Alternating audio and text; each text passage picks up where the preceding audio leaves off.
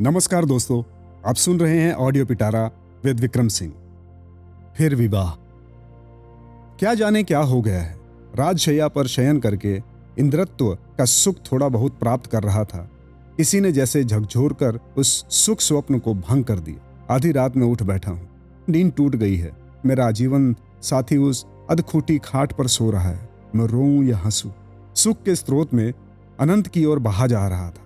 अचानक जैसे अनजाने लोगों के जाल में बंद गया हूँ, और शायद कभी बचकर ना जा सकूँ। सब कुछ जैसे बदल गया है। जीवन के केंद्र तक को ना जाने कौन खींचकर परिधि से बाहर ले गया है। कुछ भी सूझ नहीं रहा। ये क्या हो गया है? रात में सत्येंद्र खिड़की के सहारे बैठा हुआ सागरपुर का अंधकार देख रहा था।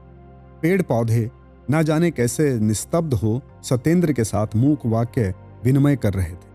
साए साए करती हुई नैश पवन बह रही थी। कुछ कह गई है कहेगी क्या? वही एक बात। सब वस्तुएँ एक ही बात कह जाती हैं। क्या हो गया है? पपिया अब पिया पिया नहीं बोलता। ठीक जैसे कहता है, मर गया। बहू कहाँ है? कहकर पिड़कुलिया भी अब अपनी बोली नहीं बोलती। वो भी कहती, बहू मर गई। सब वस्तुएँ बार बार यही कहती, कहाँ, क्यों भाग रही है? साय साए करता हुआ नैश पवन जैसे बहता कहता है, नहीं नहीं, वो नहीं है। हम्म कैसे हो सत्य? माथे में क्या दर्द मालूम हो रहा है? उसे तो अब बहुत दिन हो गए हैं। जरा सो जाओ भाई। चिरकाल तक क्या एक ही भाव से इस खिड़की के सहारे बैठे रहोगे? सत्येंद्र अंधेरे में नक्षत्रों को देख रहा था। जो सबसे अधिक क्षीण थे, उन्हें विशेष रूप से आँखें गड़ाकर देख रहा था। आँखें बंद करने का साहस नहीं होता था।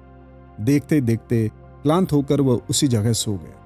सवेरे नींद टूटने पर फिर उसी को देखने की चेष्टा करता। उजाला अच्छा नहीं लगता। चांदनी से अब प्रसन्नता नहीं होती। इन क्षीण प्रकाश वाले नक्षत्रों में प्रकाश दिखाई देता है। सत्येंद्र एमए की परीक्षा में फेल हो गया। पास होने की अब इच्छा भी नहीं है। उत्साह बुझ गया। पास करने से क्या नक्षत्र वापस आ जाएँगे? हरदेव बाबू सह परिवार देश गाँव लौट आए। सत्येंद्र कहता है, वो घर रहकर ही अच्छी तरह परीक्षा दे सकेगा। शहर की इतनी धमा चौकड़ी में अच्छी तरह से पढ़ाई लिखाई नहीं हो पाती। सत्येंद्र इस समय और ही तरह का आदमी हो गया है। उसका मुँह देखकर लगता है जैसे बहुत दिनों से कुछ खाया नहीं जैसे संपूर्ण कष्टों से ही हाल ही में आरोग्य लाभ किया है। दोपहर के समय सत्येंद्र कमरे का दरवाज़ा बंद करके फोटोग्राफ की धूली झाड़ पोछ कर साफ़ करने लगता है। अपनी पुरानी पुस्तकों को सजाने बैठ जाता है। हारमोनियम का ढक्कन खोलकर इधर उधर साफ़ किया जाता है। सरला द्वारा परिष्कृत पुस्तकों का और अधिक से परिष्कार करता है।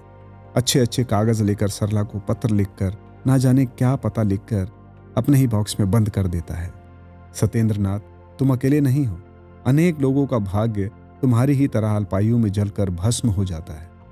सभी क्या तुम्हारी ही तरह पागल हो जाते हैं? सावधान। सत्येंद्र सभी की एक सीमा होती है। स्वर्गीय प्यार की भी एक सीमा निश्चित है।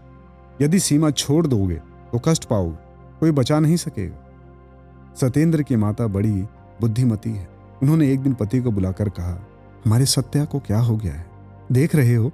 पति ने कहा, देख तो रहा हूँ, किंतु करूँ क्या? दूसरा विवाह करा दो। अच्छी बहू आने पर सत्या फिर हंसेगा, फिर बात करेगा। उस दिन सत्या खाने बैठा तो माता बोली, बेटा, मेरी एक बात सुनोगे? क्या तुझे दूसरा विवाह करना होगा? सत्या हंसकर बोला, यह बात तो इस उम्र में यह सब क्यों? माँ ने पहले से ही आँसू इकट्ठे कर रखे थे, वे अब बिना बात के बहने लगे। माँ आँखें पोछकर बोली बेटा ये इक्कीस वर्ष की उम्र कोई बड़ी नहीं है? सरला की बात याद आ जाने से ये सब बातें मुँह पर लाने की इच्छा नहीं होती। परंतु मैं अब अकेली नहीं रह सकती। और दूसरे दिन प्रातःकाल हरदेव बाबू ने सत्येंद्र को बुलाकर यही बात कही। सत्येंद्र ने कोई उत्तर नहीं दिया। हरदेव बाबू समझ गए। मौन भाव सहमति का ही लक्षण है। सत्येंद्र ने कमरे में आकर सरला के फ़ोटो के सामने खड़े होकर कहा, सुनती हो सरो, मेरा विवाह होगा। काश फोटोग्राफ बात कर सकता कर सकता तो क्या कहता? ठीक तो है यही कहता गया। ऐसी ही इंटरेस्टिंग किताबें कुछ बेहतरीन आवाजों में। सुनिए सिर्फ़ ऑडियो पिटारा पर। ऑडियो पिटारा सुनना ज़रूरी है।